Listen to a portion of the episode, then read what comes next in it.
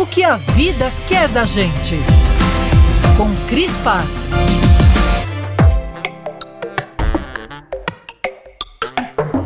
Meu irmão me levou às gargalhadas outro dia contando da sua saga na academia. Sem os óculos, ele tem de chamar um instrutor para ajudá-lo, não na sequência de exercícios, mas na leitura da ficha de treino.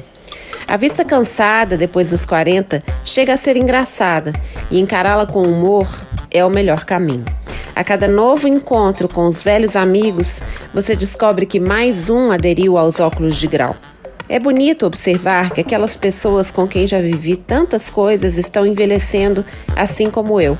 Também nisso seguimos de mãos dadas. Ficar mais velho é esquisito, mas pesa menos se for divertido e com afeto. A menopausa também chega a ser cômica. As palavras brincam de esconde-esconde com a gente. Estou desenvolvendo um raciocínio e me foge um termo trivial. Volto os olhos para cima como se o procurasse em alguma quina do cérebro. Na mesa de jantar, faço mímica na direção do saleiro que está nas mãos do meu filho. E o objeto está lá, mas não a palavra. Aponto para ele, gesticulo, como se estivesse em outro país, dentro da minha casa. Eu vivo dizendo que cheguei naquela idade em que as pessoas deveriam fazer a delicadeza de usar um crachá. Em letras grandes, por favor.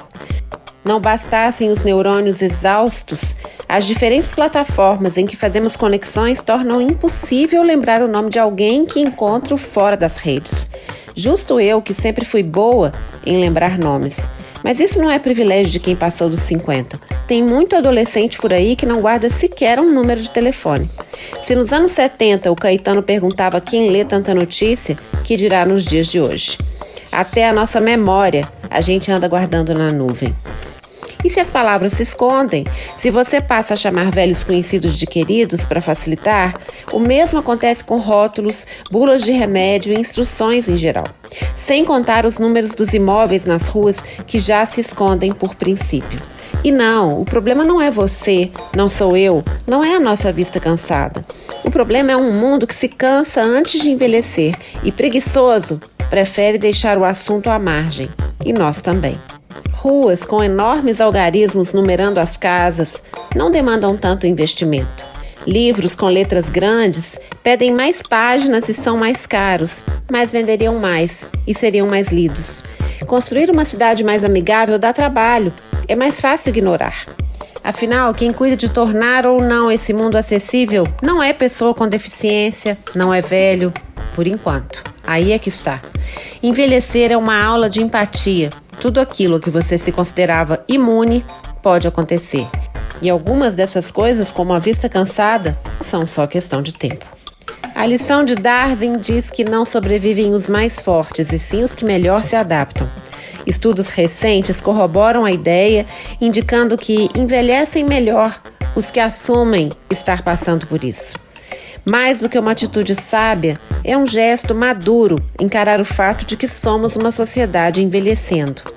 Segundo dados do IPEA, Instituto de Política Econômica Aplicada, de 2016, metade da força de trabalho no Brasil vai ter mais de 50 anos em 2040.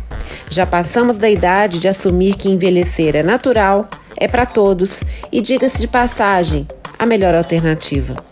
As letras que apareçam e as palavras, corrimãos, placas, rótulos, bulas e legendas, porque nós vamos aparecer mais e mais. Chegamos para ficar e não pretendemos nos esconder. Temos muita vida pela frente e não vamos nos conformar. E quando você chegar lá, vai querer nos agradecer por isso, em letras garrafais. Eu sou a Cris Paz, no Instagram, arroba.